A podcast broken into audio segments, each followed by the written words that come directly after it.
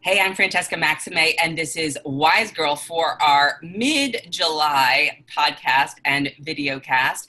I'm here with a very special guest today, talking about an issue that's very much been making the headlines, especially of late, but for a long time has been part of uh, the way in which we've been trying to look at gender, sexuality, what it is to be male, female, all these kinds of things that um, we're going to have this really great conversation about today with Heath Fogg Davis. First of all, a classmate at Harvard. Secondly, that's because that's first in my heart, not first in not first in his heart, perhaps. Well, maybe, I don't know. Yes. okay. Um, he is the director of gender, sexuality, and women's studies at Temple. And so this is a new position. I'm thrilled uh, that my friend has this amazing new position. And as a pro- professor of political science, uh, he teaches courses on anti discrimination law, democratic political theory, and the politics of race, gender, and sexuality. Heath Fogg Davis, welcome to Wise Girl, where we invite one to discover the inner wise girl or wise guy inside. welcome, welcome. Thank you. It's great to be with you. And uh, yeah, looking forward to uh, talking about these issues. Yeah, well, all of these issues are outlined in your book, which I have just uh, read, which is amazing. You've really put everything together for people beyond trans does gender matter? And I think that um, you make a very compelling argument as to your position on this issue that we will hear about. And you're also the author of The Ethics of Transracial Adoption.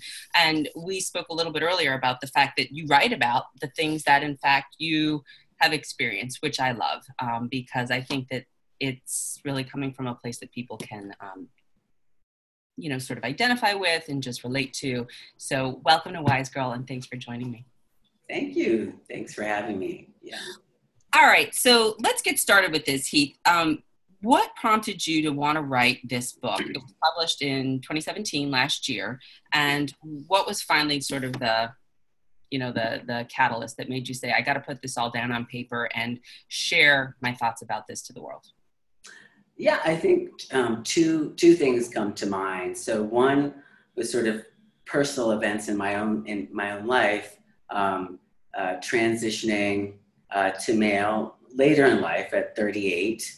Um, and so these issues that I was living uh, through and sort of the bureaucratic administration of what it meant to um, transition on my job and to go through all the administrative uh, hoops about you know changing gender markers, um, whether it was on a license or passport, um, having a name change, all these things. So I was going through all of these things, and we can talk a little bit more um, about that because it's it's a lot, and I think people sometimes outside of the experience may not realize what what it entails, just you know, bureaucratically.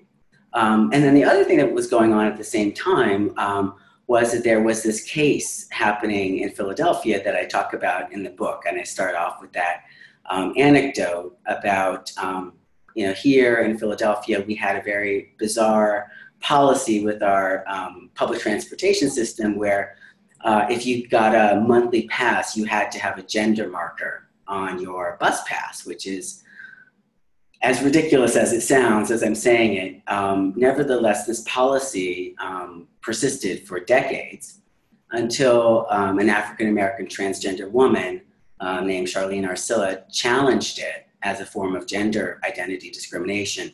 So that, you know, I started to think about that particular case. Um, I, I knew Charlene and I had worked with her and done a lot of activism within the city.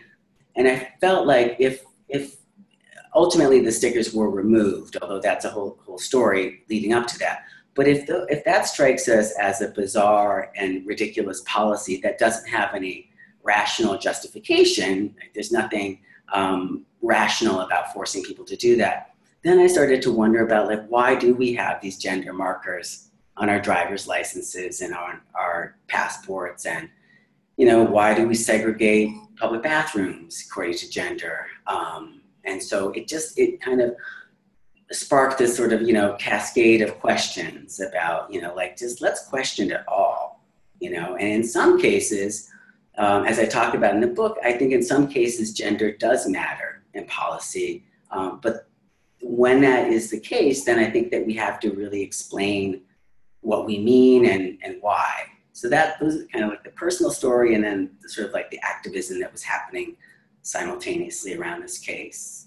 Yeah, no, that's beautiful. And um, again, you know, your personal experience about this is so meaningful to so many folks who are uh, just really trying to wake up you know, uh, around these issues, either personally or socially or politically or however way you want to, uh, you know, slice the cake. So, first of all, can you describe, can you define, I should say, uh, what transgender means? Can you just, for the person who really kind of is still a little bit confused or maybe doesn't really know, and how that differs from what they might think it is? Mm, this is, I love the question because this is really, really important. Um, and I just want to preface uh, by saying that I, I assume good intentions around this issue. Um, I really do. I think that, I mean, bracketing those who are just bigoted and, you know, are, are, are, are not necessarily going to change their opinions and they have similar opinions about other social identities. I think for the most part, um, most people know that this is an issue that is now in our public sphere. We're talking about it. Trans people have existed forever, of course, and non-binary people, but now we're talking about it, you know, in our, our public sphere. Um, so I assume good intentions. The major hurdle for most people, I think, is that they don't know what this means for their behavior and, you know, so like, what am I being asked to do, you know? And we don't want to be wrong you know so when it comes to transitioning in an employment setting for example um, or in a school setting um, you know it's important to set up a structure that minimizes the propensity to make gender identity mistakes but also is forgiving of those mistakes when they happen and they're inevitable um, so to, to get back to your question about definition um, i want there's two answers, like the straightforward one, and then, and then the the other answer is that the terminology is always evolving. You know, so I just gave a talk um, in Vancouver where I was talking to some a group of lawyers, and I and they were asking a similar question, and I wanted to caution them uh, not to think that you we've arrived at the term, you know, and this is going to be the term that will be the right one to use forever because it's going to change. Um, but basically speaking, you know, transgender refers to people who were assigned um, one sex at birth, which we all are assigned a sex at birth based on the cursory inspection of our genitalia. You know, whether it's on an ultrasound monitor now, which it typically is, or you know, in the actual when we're born and we come out into the world. So, uh, for trans people um, who who um, uh, identify differently from that initial sex assignment. Um, and for me, as a, kind a binary trans uh, transgender man, meaning that I identify, I use male pronouns and I identify socially and, and uh, personally as as as, um, as male. That's not always the case, and so some people find a place at, of home in between genders or both genders or more fluid. Um, so I use the term trans and gender nonconforming or trans and non-binary to try to be as expansive as possible um, because my experience is not the entire experience of the trans community, um, it, but it is one. Yeah. Yeah, I love that because I was doing an interview the other day on um, on masculinity and the pro-feminist men's movement um, and and he was saying it's not masculinity it's masculinities yes. you know? And so to that degree you're sort of saying yeah well it's you know transsexualities in a way if you will right? There's um, a lot of uh, fluidity within within that in some ways. Um, i loved how you said uh, when we are born we are uh, assigned a sex at birth because it invites this othering from the get go that someone is describing what we are. And the question that you bring up in the book is really are we asking the question, who are you? And not what are you? So I loved how that is one of self emanation and self description as opposed to uh, labeling externally. And the other thing that you just said that I thought was um, really also resonant with me from a mindfulness perspective and some of the folks who you know listen to this are sort of in that realm if you will is that you just mentioned expansiveness. And um, you know we're always trying to recognize that there is space to hold enough of these different kinds of um, ways of looking at things and that there is a fluidity and things are impermanent and ever changing.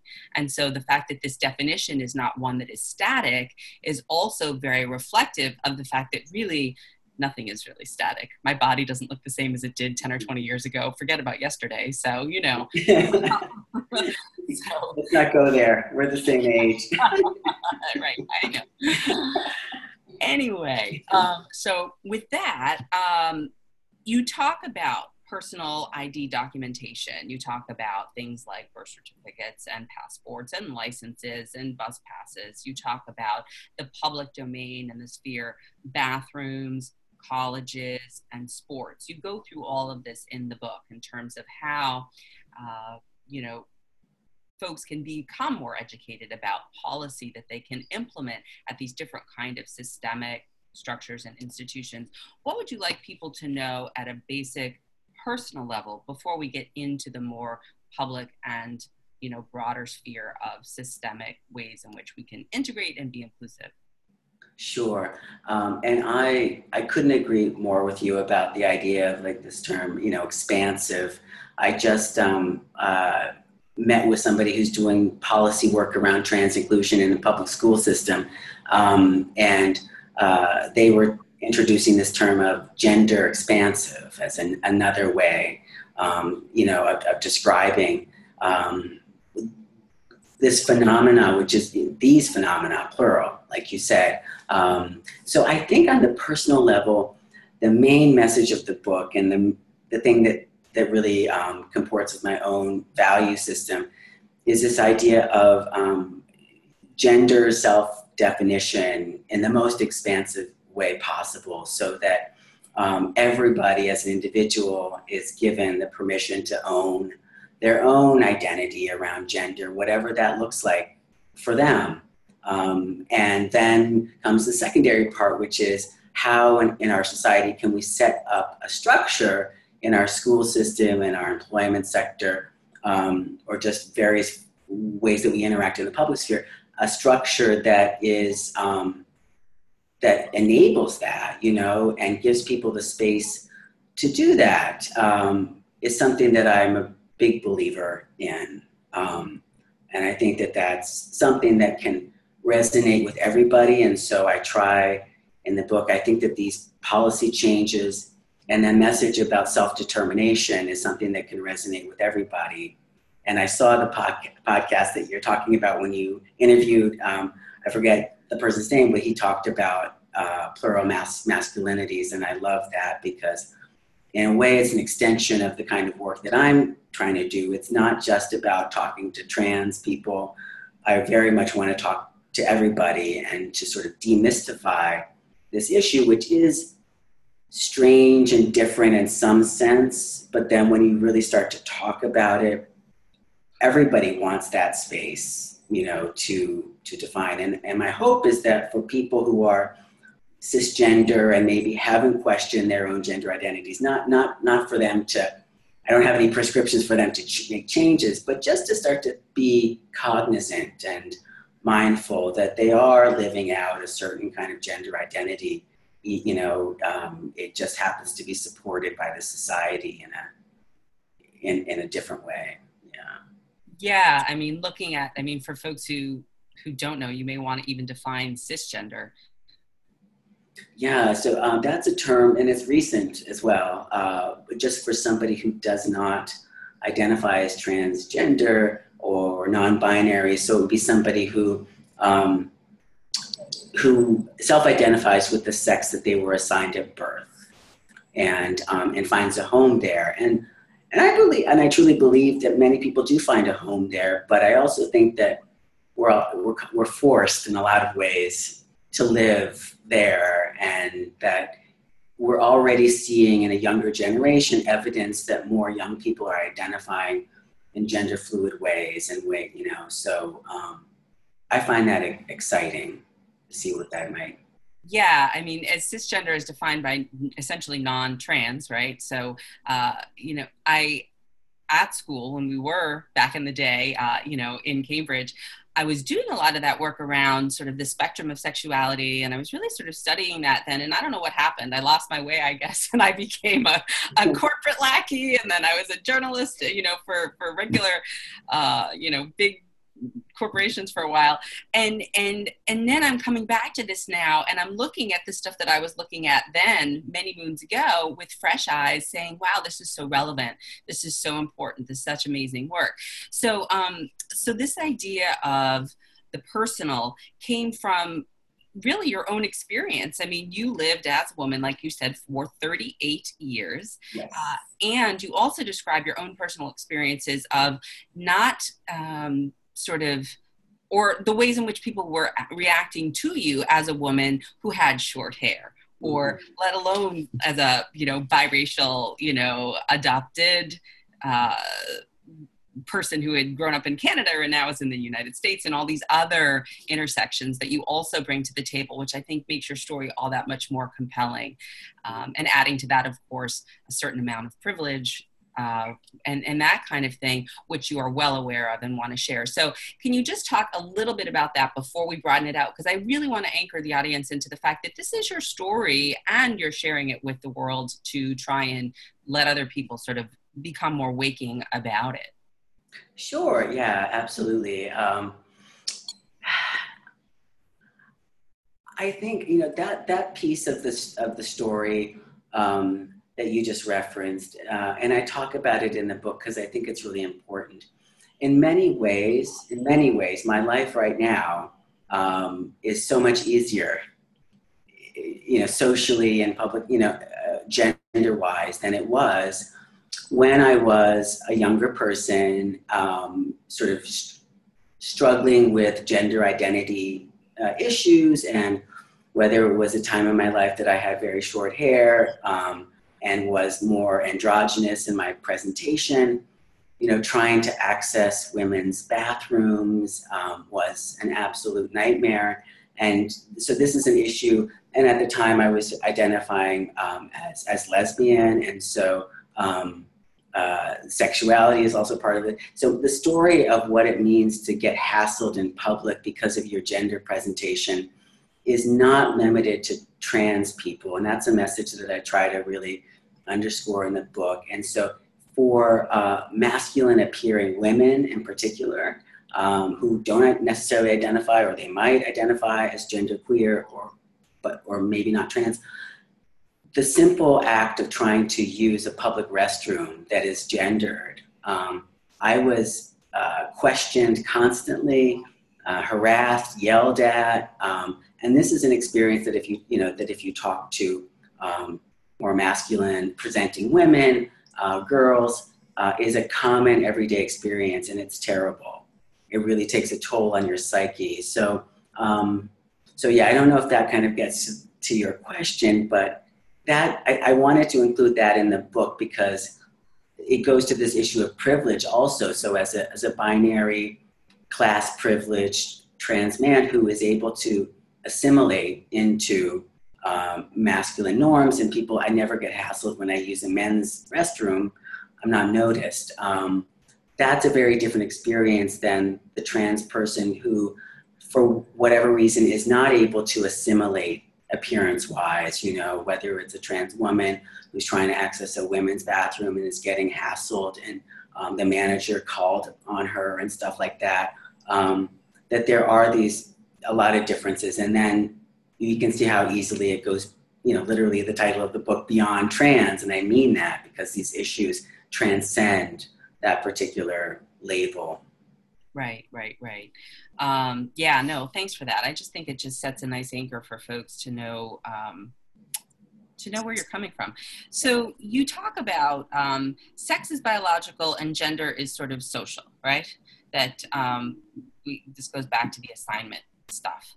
Uh, and that how does this play out in the public sphere? We're, you're doing trainings for all kinds of organizations, uh, corporations, and you're trying to let folks know here's what you might want to think about when you're doing your public urban planning, if you're building new buildings and you're installing new bathrooms, or if you're retrofitting something, or even something like sports teams. And you point out some of the issues that you have with the NCAA as well as some of the benefits that they're trying to do. So, talk a little bit about how you would like to see things move in any one of those categories or just broadly. Sure. Um, I, I, I learned about this thing called universal design, you know, which is kind of a little bit of a buzzword in our society right now, um, which is uh, sometimes called inclusive design, which I think is an even better term. But the basic, and I, and I talk about this in the book, the basic idea with universal or inclusive de- design is that you think you take into consideration the most vulnerable people. So if you're thinking about, you know, you're building a new office building um, and you're thinking about the design, the architecture of your restrooms within that structure, um, thinking about who, you know, the, the, needs of the people who are, who are made the most vulnerable by gender classifications like that or segregation, and then starting to think about how you can um, create good design for those individuals that also has uh, cascading benefits beyond that, those individuals. So um, there are some architects who are really doing some innovative design stuff around public restrooms to get at this issue. So, you know, and I, and I offer this in the book, so just very quickly, you see this in Philly and also in, in places in New York City, and you might have used one of these like universally designed restrooms. Um, I think there might be one at the MoMA or something like that. There's they're they're popping up um, where you uh, it's not a gender neutral bathroom, I wouldn't say, but it's an all gender bathroom. You create individual private stalls for people with floor to ceiling partitions. Sometimes this is in sort of like a semicircle, um, and what, what you do there is give people what they really want, which is a little bit of privacy. you know, we know we can't be completely private using the bathroom in public, but we do expect, and I think it's reasonable to have a little bit. Um, and then uh, just sinks and mirrors in the middle, which don't have to be gendered, I don't think. Um, uh, and people don't really even notice that they're in an all gender bathroom because it's designed so well to give them what they need and expect.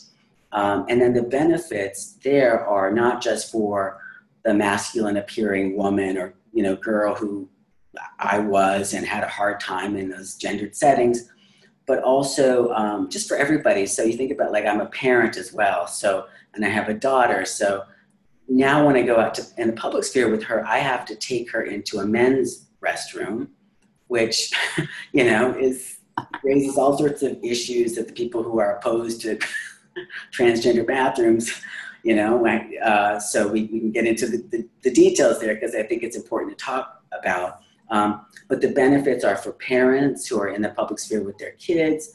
Um, my wife was a first grade teacher, and on field trips to the zoo and different places, she had to figure out how to uh, deal with six-year-olds and the gendered bathroom. So you, or anybody who is elderly and needs assistance, or has a disability and has a caretaker.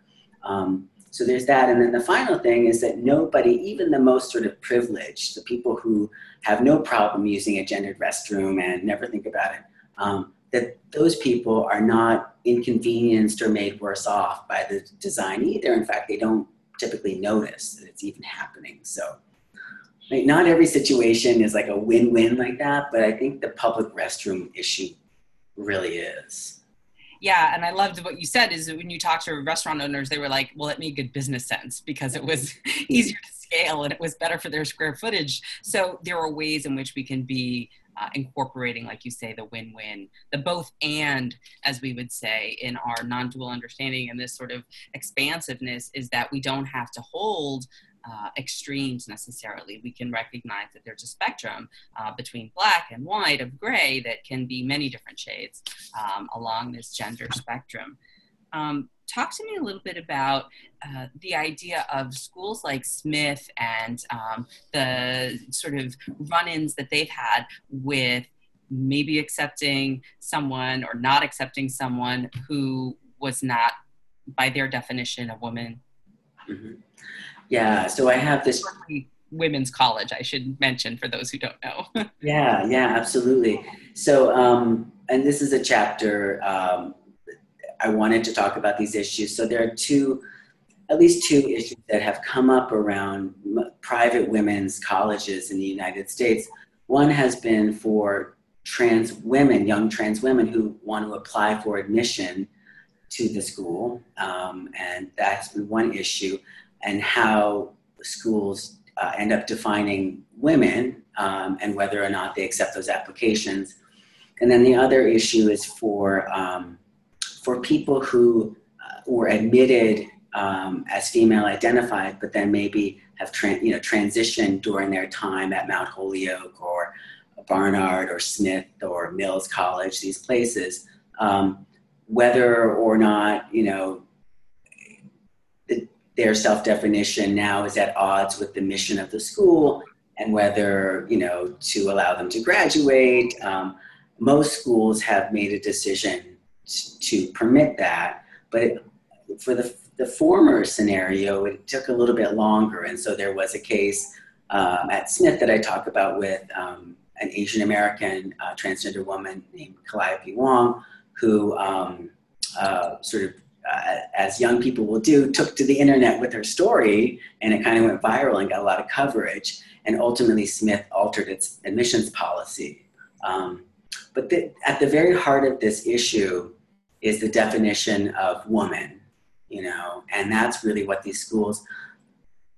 Again, trans people have always existed, but it's, they've only been re- recently had to been forced to publicly really define and say like what is a woman for our purposes here? You know, like how are we defining that? What is our mission? What are we trying to do here? And I am very, very sympathetic and I love the mission of women's colleges, which is about female empowerment.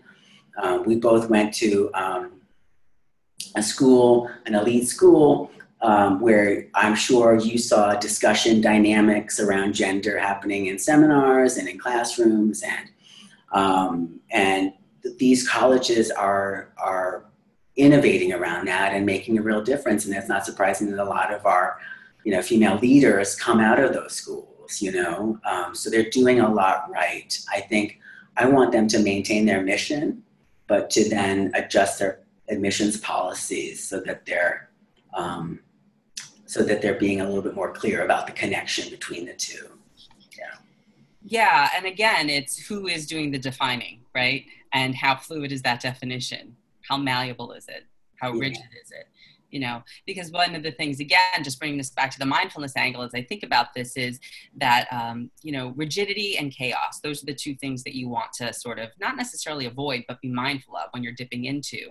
And you want to stay sort of within this more homeostatic you know peaceful state which isn't to say that there isn't going to be you know disruptions of you know hyperactivity or you know low kinds of um, you know, sort of arousal, if you will. And I don't mean sexual arousal. I just mean, you know, arousal in, in, in the system organically or whatever. Mm-hmm. But that, that there's a real mm-hmm. way to kind of um, recognize that, that we can kind of bring it into a place where um, there's more of an ability to ride the waves, if you will, as they, as the seas change, so to mm-hmm. speak. Um, you you also talk a little bit about when you say what is it to be a woman or or a man for that matter. Um, you know, Judith Butler, she's someone I also studied back in the day. Uh, performing sex, performing gender. We're performing. Talk a little bit about uh, folks who might be, and this is the devil's advocate part, say, well, you're performing your gender now. I'm not saying that. I'm saying that this is an argument that may be out there. Yeah, yeah. I know, and and um, I love Judith Butler's work. It's been so um, uh, revolutionary. I think you know um, the academic in me wants to you know dig a little bit, you know, because I think um, I think that actually what she's saying. I mean, the term performance kind of connotes this idea of almost sort of inauthenticity, you know. But I think it's um, really my interpretation of what Butler is saying is that um, the performance is is everything in a sense, you know. So it is not this. It's kind of what what we are. So you know, she's kind of questioning this like sex gender binary that I was taught when I took, you know, women's studies at Harvard, and um, a lot of us were, you know, sex is biological, gender is social, um, and we can change the social, but we can't change the biological. But now we know that we can, and so it complicates things. Um, and I think um, so. I think the benefit of the term perform, you know, gender performativity is that students can start to think about like, okay, what are the choices that I made when I got out of bed this morning? You know, what kind of clothes did I put on? You know, what did I do with my hair? What did you know? All these things that we take for granted, which have everything to do with with how we do gender. You know, it's like an active thing. It's not a static thing. Even though you're assigned a gender at birth, it takes a lot of work, as we know, like to like, you know, I talk to my students who are just, you know, coming out of high school about peer pressure, you know, which they can really relate to about their clothing choices and their hairstyles and the music and all these things that have very gendered, you know, so like the socialization that we go through around gender is really, really intense. Like, so when we talk about like gender being a social construct, there's um, an, a wrong assumption, I think, that we can easily change it. You know, because these like they, they're so they're so much a part of who we become. Um, I don't think we have to necessarily change some of that. We should change, but not all of it. It's a, becoming mindful of it and um, yeah, and, and, and thinking about it. Yeah. Well, I think that's the beautiful part is because I mean, coming, you know, for example, I'm just using myself and as an example. I was born into a biologically uh, female body. I have identified as a heterosexual, cisgendered woman, um, you know, and yet at the same time, that is what has been given to me. It has also been what I have. Uh, felt at home in or or chosen at a certain level um, on the other hand, not to say that it's you know been you know smooth sailing uh, in terms of of all of that, but it's certainly been where I felt most at home. On the other hand, I think what you're really speaking to is how aware are you of that, and do you know that there are other choices on the table that may or may not be more readily available to you given your environment, right? right? Depending on how you're being raised, whether or not actually saying these certain things or wanting to express yourself in your own authenticity is welcome with your caregivers and your parents or your town or city that you live in and that kind of thing, and whether or not you essentially feel like it's safe to do so. But that in this broader context of the world that we are shifting into or expanding into to use our previous language uh, that that is what's on the table that there are those choices. And so there is an awareness now that there is choice so you're not just stuck with whatever it is that people say. Yeah that that's exactly right. I like the way that you put that. Um, it makes me think of this other kind of um, uh, thing that's in our society right now which is this idea of the choice architecture you know around um, like there was this um, book i think i think it's called nudge exactly actually where um, you, you, talk about sort of like um, yes we make individual choices about a lot of things but we're also making those choices within a given array of choices and those choices are structured and presented to us in, in specific ways and they're talking about marketing you know so we know that like like at the checkout counter at the grocery store there's all sorts of little tempting snacks and, and, you know um, gossip magazines and things that like because we're standing there and they're within our eye you know eye level and we can see them we're prompted. And i like that because we're also prompted all the time with the choice architecture around gender. So what you were saying you know i mean i was uh, socialized around this as well about sort of like what the expectations were as, as a girl, as a young woman. Um, we can go through different hairstyles from, from college that you probably remember. So this is like the, the good and the bad. having a conversation with somebody who's known you for, for uh, 25 years or something like that.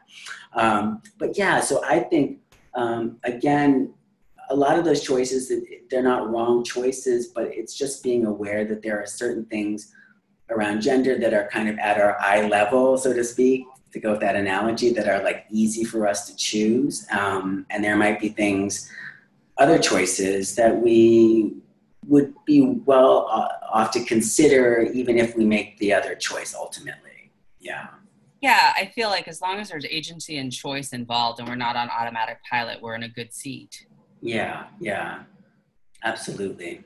Um, i also want to talk a little bit about how can someone with uh, an awareness that they may have blind spots around these issues be more of an ally and partner and not ally? I, am sort of mm, about that word because mm. sometimes it means like i have this position of awakening. Yeah. wow bestow my you know help on you or something and other people like i don't really need your help. I just need you to understand yeah yeah um, and well i mean i'm just speaking for me. So what can people do who have maybe blind spots around this or who are sort of like i don't really want to have to do this work or why is this something else i need to learn or know about? or why do i care?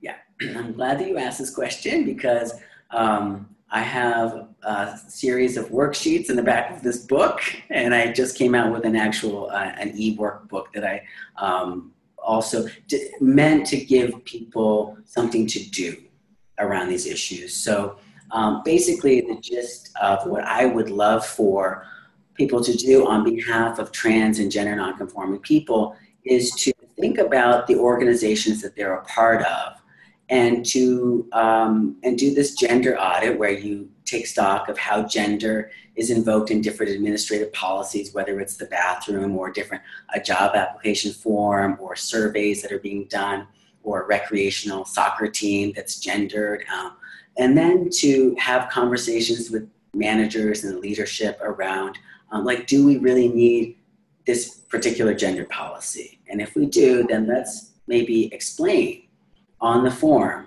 when we ask somebody to check a gender box, tell them why we're asking. And that, like this basic thing, that's really what I want to sort of um, encourage people to do. Um, to uh, and I think the more sort of like cisgender people that can do that on behalf of trans people and can make arguments, and I and I offer like a series of different scripts in this e-workbook that that's available on my website if people are interested in starting a conversation like this to actually um, to, to, to yeah break the ice around this and to talk about again the, the cascading benefits like this could be better for our company you know? This could be a better way to use our square footage in our restaurant or, or whatever it is. Um, i think uh, it goes back to what we talked about at the very beginning of our conversation about people not knowing what they're being asked to do and often that you know we get paralyzed around that i don't know what to say i don't know what to do so i'm just going to not say or do anything because I don't want to be called out in public as making a mistake. So I'm operating from that. I want to give people some, like, literally, like some worksheets to work on where you um, can even imagine different scenarios and then think about all the gender policies and then start to redesign them. Like, okay, how, how could we maybe get at this goal that we have that's legitimate goal um, around like identifying people, people's personal identities, you know, um, without invoking gender? Like, is that possible? Um, knowing that the better option for trans and gender nonconform people is to not invoke gender in a policy unless it's really, really important. Okay, and I'm just going to continue with the devil's advocate line of reasoning. So know that that's where this is coming from. Okay. So then it would be uh, the next question is well, if you weren't that way, uh, it wouldn't be so uncomfortable for me. And why do I have to do this work? this is dominant culture speaking or mm-hmm. you know dominant positionality speaking yeah. so um, so you need to not be that way because um, i shouldn't have to change because i didn't do anything right so yeah and this like sort of like triggers different thoughts in my mind here about um, there's a, a large part of the discussion publicly right now is about sort of like the born this way kind of narrative, you know. So are trans people um, born with different brains? You know, is this something that like um, you people can't really help to use that language that I wouldn't use? But um, and we saw a similar narrative around gay and lesbian identity, which still persists right now. I mean,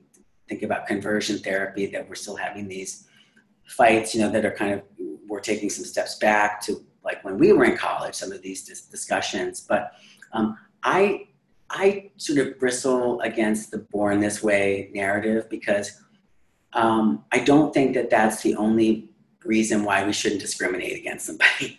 you know, like just because I can't change this, you know, um, then we, we shouldn't discriminate against them. I think that we have to have a much a different sense of civil rights and why they're there in the first place, which is to protect vulnerable minorities, numerical uh, minorities, people whose lives don't necessarily comport with the majority culture. Um, and so I think we've gotten away from that in our public discussion around civil rights. It's like, well, like you, put it, you know, your, what about my rights as a cisgender person? My right not to change the way I talk and not to change the bathrooms, you know, um, which is not, which is never, never been, it's not why the Bill of Rights was initially, you know, that's not what it's about. It's about the fact that you have to encode certain rights legally speaking and in policies because of the tyranny of the majority. Otherwise you're going to stamp out um, the minority. So, um, so that yeah, and I had a couple of other thoughts, but we can I kind of lost them there. But I, that, that's that's something that I really because because what if it you know what if it's a choice? You know, what's wrong with that? I, you know, what if sexual orientation for some people is a choice? You know, or being trans or gender nonconforming is a choice to me, that's no less, you know, authentic, um, than being born this way, and I can't help it, and I can't change it, and that's why you should accept me. Yeah, no, I love that. And, you know, again, it's a very provocative question, but as a journalist, I've gone into and lived in communities where I hear those kinds of arguments made um, on the regular and have had to really investigate and interrogate uh, you know where those folks are coming from and what is it that might be able to be a place where there is a connection right? Because in the end of the day um, we have way more in common as humans uh, or as even mammal species whatever living beings than we do difference uh, but but at the same time we are unique. And i think oftentimes we get lost in the uniqueness and this sort of individuality part. And you know we are either oh we're all the same or you know we're also different and we're sort of fighting for each of our rights. And so the intersectionality of this is interesting to me too because of the racial component and the um, multiracial component in your own background. Forget about the uh, adoptive component in your own mm-hmm. background as well, which lends all these different lenses um, in much the same way that I'm multi layered and multi tiered in terms of my background. But um, how do you think this plays out with race also because i think it is worthy of uh, noting because I do think it's important. Yeah. yes, it is important. Um, and this goes back to sort of, um, you know, how we're perceived by other people, you know, um, and sometimes that matches up with our own self identifications and sometimes it doesn't. And there's this whole kind of back and forth that we go through in life. Um, it absolutely is a, a factor here. Um, and when I transitioned, um, I noticed a, a, lot of palpable changes and socially. You know, uh, some of them were privileges that I got. You know, whether it was like in a meeting, I didn't get interrupted as much. I mean, all these things they're very real. You know, about what happens to you know when you're perceived as as female in different social settings. At the same time as um, someone who is in some some settings perceived as African American, and that is my you know I'm biracial, white and African American, um, depending on the context, or at least seen as Latino, probably, or diff, you know not white. And that comes with its own sort, you know, all the sort of profiling that we're also talking about right now in our society. Um, so I think for Black trans men in particular, um, there's there's a kind of an elevation and a, you know, and also um, uh, is demotion. Is that a word? That's the one that comes to mind. But like downgrade, being downgraded socially. And you feel that. I remember, and I tell the story in the book about um, I was coming into the office on a weekend and um, here I was, a tenured professor, and I just happened to have shorts and a t-shirt on because it was the summer, going to get something from my office, and there was a white woman who um, just like yelled at me down from down the hall, "What are you doing here?" You know, and it turned out this was a graduate student, even. So, I mean, those sorts of scenarios, um, you really you really feel that, you know, and so I think if people when you don't personally have an experience, it's easy to sort of dismiss it and say it's not real. But I think, like for me, I've been on literally on both sides of these issues, you know, and I felt it, and it's it's very very real, um, and incredibly like destabilizing and upsetting, you know, personally when those kinds of things happen when you're assumed to be, oh, this is a you know somebody who shouldn't be here, you don't belong, and I'm threatened by you you know, because you appear to be um, a, a, black man. So, so yeah, so that's the, the, so the race definitely has a factor here. Um, it's always intertwined with gender. We never see each other as just women or men in the society. It's always as white men or black men, and white women and black women, and and then there's so much in between and differences. But we in the society, that's kind of like, are you white or you black? And those sorts of things. And then we might talk about some other groups. But yes, to, to answer your question. Is there a way to, if one is trying to wake up to whiteness or wake up to, um, you know, this genders uh, if if one is trying to become more informed and and check implicit or unconscious bias and become more uh, culturally competent is there a way that someone can perhaps integrate do you think these issues in terms of one kind of uh, learning? Or do people just need to take different classes and do different worksheets and try different things at home?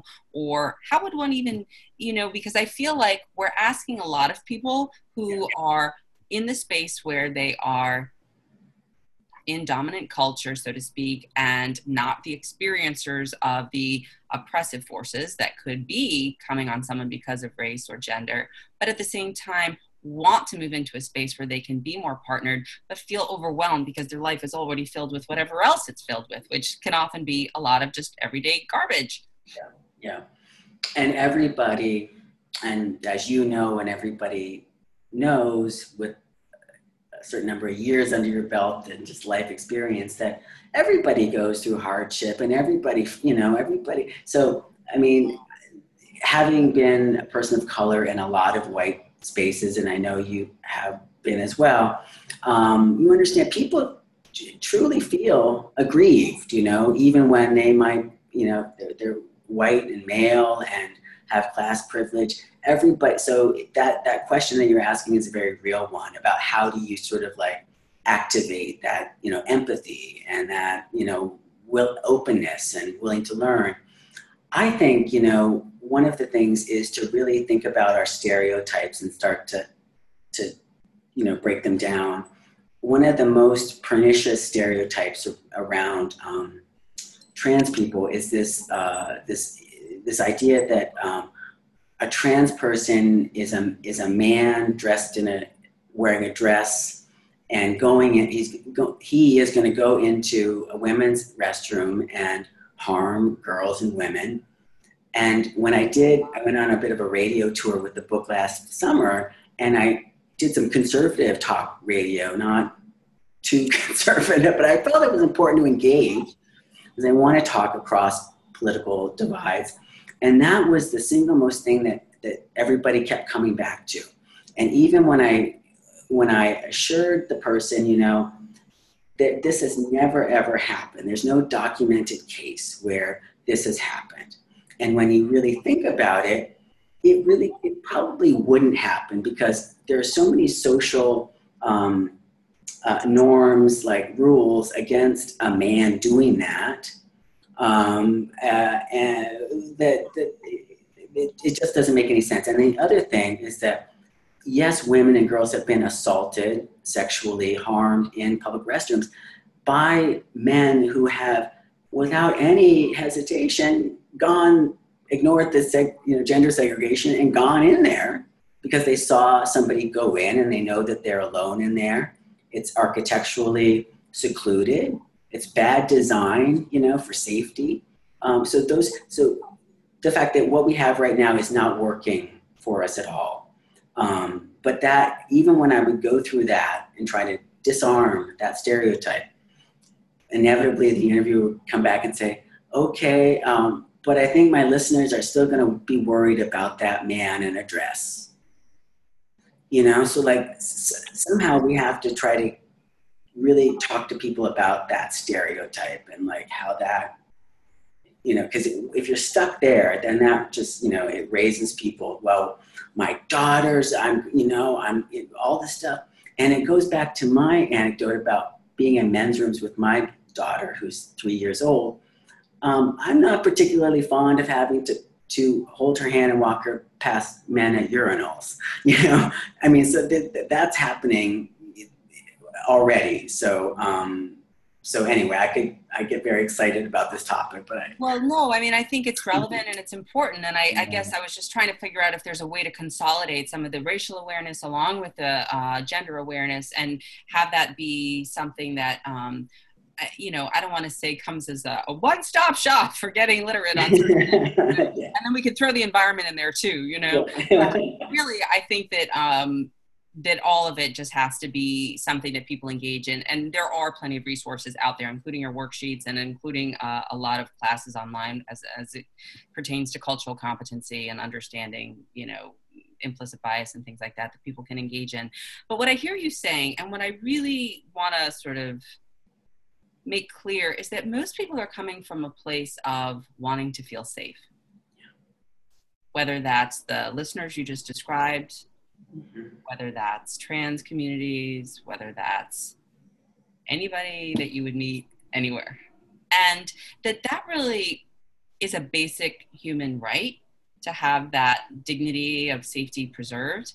And I think that for a lot of people, um, if they're not really feeling safe in themselves or don't know how to cultivate that or have had boundaries violated or other kinds of um, either systemically or, or personally and relationally, um, then that can get really muddy. And so we try to externalize this feeling of safety uh, beyond that which it's sort of reasonable because there's still this internal sense of uh, dis-ease within that I think mindfulness for one can you know begin to help uh, you know sort of investigate and and and soothe and sort of give people a different lens through which we're looking at things because that's really it's not what happens it's how we relate to what happens.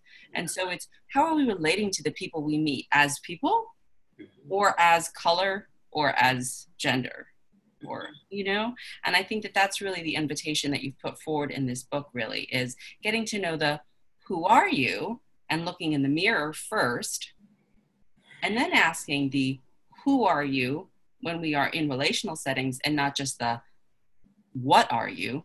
that can come across when it comes to um, issues pertaining to trans communities especially. Yes i yeah i agree with everything that you just said. I think that you know I, yeah i think that like the you know the whole adage that hurt people hurt you know and that i mean all of it is is true. And when it comes to prejudice and bigotry. Um, um, I mean, it's it's it's it's always coming from a place, you know, that it's about that individual person, and um, I, I, I, think that one way to kind of um, create a dialogue is to hear people's stories, and so the more uh, the more stories that we have from individuals across racial categories in the gender spectrum about you know just the basic fact that you talked about about our basic humanity and that again that we do have a lot more in common than we have in you know different um, and that there are a lot of points of connection. And that was something you know with some of these conservative uh, talk radio interviews that i gave um, when they went well i remember one guy saying you know I, you know, it was like two people, and he was saying to his, his partner, like, no, I feel like I could, you know, sit down and have a beer with Heath, you know. He's like, you know, I mean, he, he wasn't saying, well, this, he's not so bad as I thought he was going to be, but I think, you know, maybe he had a stereotype that I would be um, judgmental of the questions and sort of preachy and, you know, um, telling, you know, uh, but I just, I tried to be, you know, engage in the conversation and assume good intentions. So that, that kind of thing can happen. And we know even with like the social science research that those human interactions make a big difference for people's, you know, prejudices and their, you know, political opinions later on. So um, that's a benefit, I think, of like these the trans people being more in the public eye and to see that it's just not just one idea that we don't just look like one stereotype, but that there's all sorts of just like in any group, you know, like there's all sorts of people, differences within our community, and again, like much more in common with, you know, you know, you and I have a lot in common, you know, uh, trans and cisgender, but we have a lot in common um, and know each other as, as like human beings, full human beings. And that's, and that's possible and doable, I think. Yeah, yeah. I don't drink anymore, but I'd have a beer with you anytime. Yeah. O'Doul's or some version. Yeah. Um, you know, two more things before we wrap up. One is the um, Scarlett Johansson, uh, you know, sort of recent brouhaha over her, uh, you know, stepping back from her role as a, a transgender. Uh, well, not as a transgender actor, but having instead allowing room and space for there to be a transgender actor in the role of her new movie. I don't, or what would have been her new movie. I, I forget the name of it. And then also the idea of um, gender pronouns and how people can begin to use that perhaps as a launch pad for these kind of conversations in workplace settings or in social settings or even in their sort of disposition of curiosity around uh, sort of waking up to trans and, and, and sort of being more inclusive overall. So, um, just curious, talk to me about um, what happened with that movie. Right. Right, and I saw bits and pieces of this in social media, and I, I, must admit I don't know what the movie is per se, and kind of all the details, just the kind of the controversy that you talked about. But maybe can offer because you, your question made me think of the the show Pose. I don't know if you've seen this which is about it's on I think FX, but it is about um, Black trans uh, culture um, and the, like the ballroom culture. Do you remember Paris is Burning? That movie. Okay, so that sort of like ballroom uh, culture um, uh, with gay and trans uh, feminine uh, men in New York City in the 80s. And so this show is, I love it. Uh, it's great. not least of all because all the music is familiar to me and he would love like that too probably but also because um, the person and i'm for, uh, for ryan somebody the producer he's done some other things too a gay white man has decided to you know cast a bunch of you know black trans female act- actresses and also uh, behind the scenes so like janet mock um, has written uh, some episodes and directed and he's like also just you know so i think that's amazing and and talk about like a good ally. I mean, and it makes the show very authentic and very, I mean, just really rich because the stories go beyond the stereotypes. And so I think that's something, just one thing about Hollywood, about the pronouns and small steps that people can take. You know, um, now you're seeing some on some email signatures. I have it on mine. Some people are including their gender pronouns, and that's sort of a way that uh, as an organization, if you kind of say like, okay, we're all going to do this, um, like again, there's no real cost to doing that, um, and the benefits are multifaceted because some people have gender neutral names, and if you want to refer, you know, like it's important to ask how people want to be referred to. Um, so yeah, the pronouns thing in meetings sometimes I'm at where people go around and say their name and also their pronouns. So I think that there are small steps that we can take as a society um, to do this, and it's sort of like a learning learning moment as well. Yeah, so I might say Francesca Maxime, she, her. Yes. That's how I self-identify, and you would say Heath Davis, he, him. Right. And that would be how you would want to be referenced and how I would want to be referenced. And so I think that that's one way that people can begin to open up uh, conversation around the fact that, you know, mm, don't make assumptions. Um, very last point, and then we're going to wrap, is I know you closed the book with kind of an sort of a little bit of a wistful position around the way that you were on um, on a bus in, in Philly. And and sometimes, you know, we we do run into these, I say they're not necessarily landmines, but they're kind of like a cow pasture where sometimes we step into things that are a little mushy and squishy and not so nice, you know, sometimes. And uh, I did this recently when I was at a workshop in the city in New York and I was in the bathroom and I had come out and I was mm, texting, like I was trying to just wrap up a couple of things, and there was nobody else in there.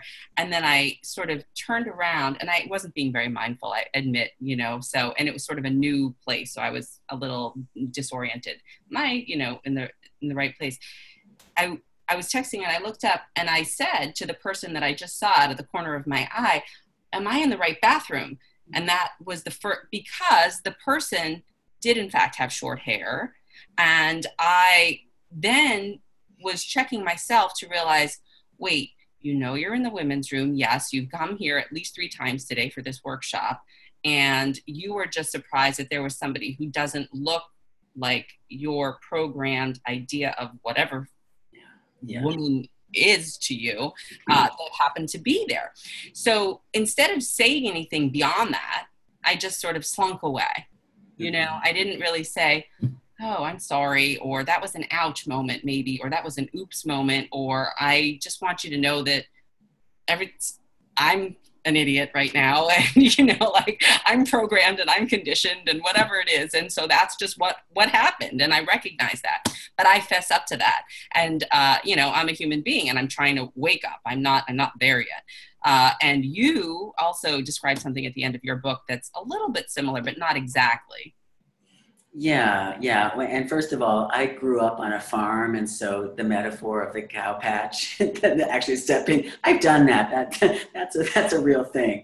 Uh, so that's very helpful as far as like a visual. Um, but yes, at the, the con- conclusion of the book, I talk about this moment where again, um, I knew Charlene uh, Arcila, who again, the black trans woman who was at the center of this lawsuit um, against the bus company had worked with her in different um, projects in the city. Um, I was on the bus coming home from a long day of teaching, um, and I saw Charlene get on the bus, and she was not questioned. At that time, the gender markers were still on the passes. She wasn't questioned by the driver. She was able to get on the bus, so that was, you know, she would say like a good day for her as far as that goes.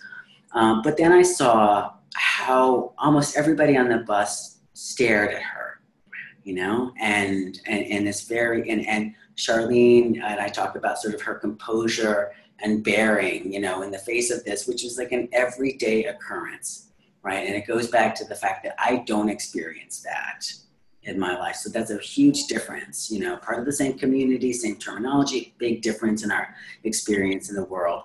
Um, and I sort of, and I talk about this moment where I feel like I, again, human and messed up because I should have said hello to Charlene. She didn't notice me, you know, sat in front in front of me. Um, but I remained silent, and it's because I was sort of paralyzed by this what I was seeing of this sort of like this these these gazes, the, st- the rude stares, you know, um, and um, quizzical looks, and um, and I, t- you know, I didn't want want to be wrapped up in that, you know, and and oh, maybe they think I'm one of them too. I say, you know, and that kind of very real moment. Um, is, real. Uh, and then the other thing I just wanted to say about relating to your own admission of, of that, that story, I have also made mistakes around gender. And, and, and one thing that has been hard for me is to use the gender neutral pronoun they. You know, so I know several people who identify want to use that term, they use that term. And um, even in like a presentation, I've tried to be mindful of using they and them and have slipped and not even noticed it and then had somebody in the audience come up and say you know you you know kind of upset with me you you know you misgendered this person um, and it's hard because I don't want to be wrong either. It felt feels awful, especially when you write a book about this stuff and teach about it. It's like. Um, but I think, like in both of our cases, and for people who are watching and listening, the best thing to do is just to quickly say, I'm sorry, you know, just a quick apology, not to make a big deal of it and keep it moving. Um, I think that that's just the best thing to do. I've been there, done that. yes. Yeah, and you know, it's a practice to wake up. It's not something that we just, um, you know, snap our fingers and it happens overnight.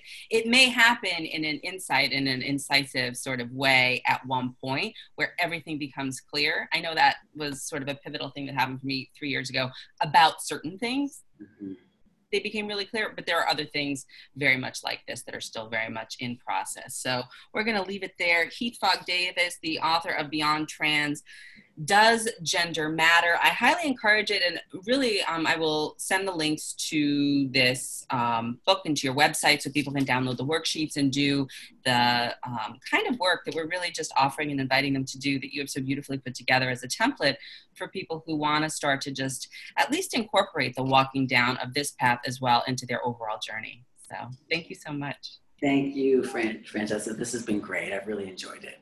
Yeah, my pleasure. Talk to you later. This has been Wise Girl. See you. Thanks for joining.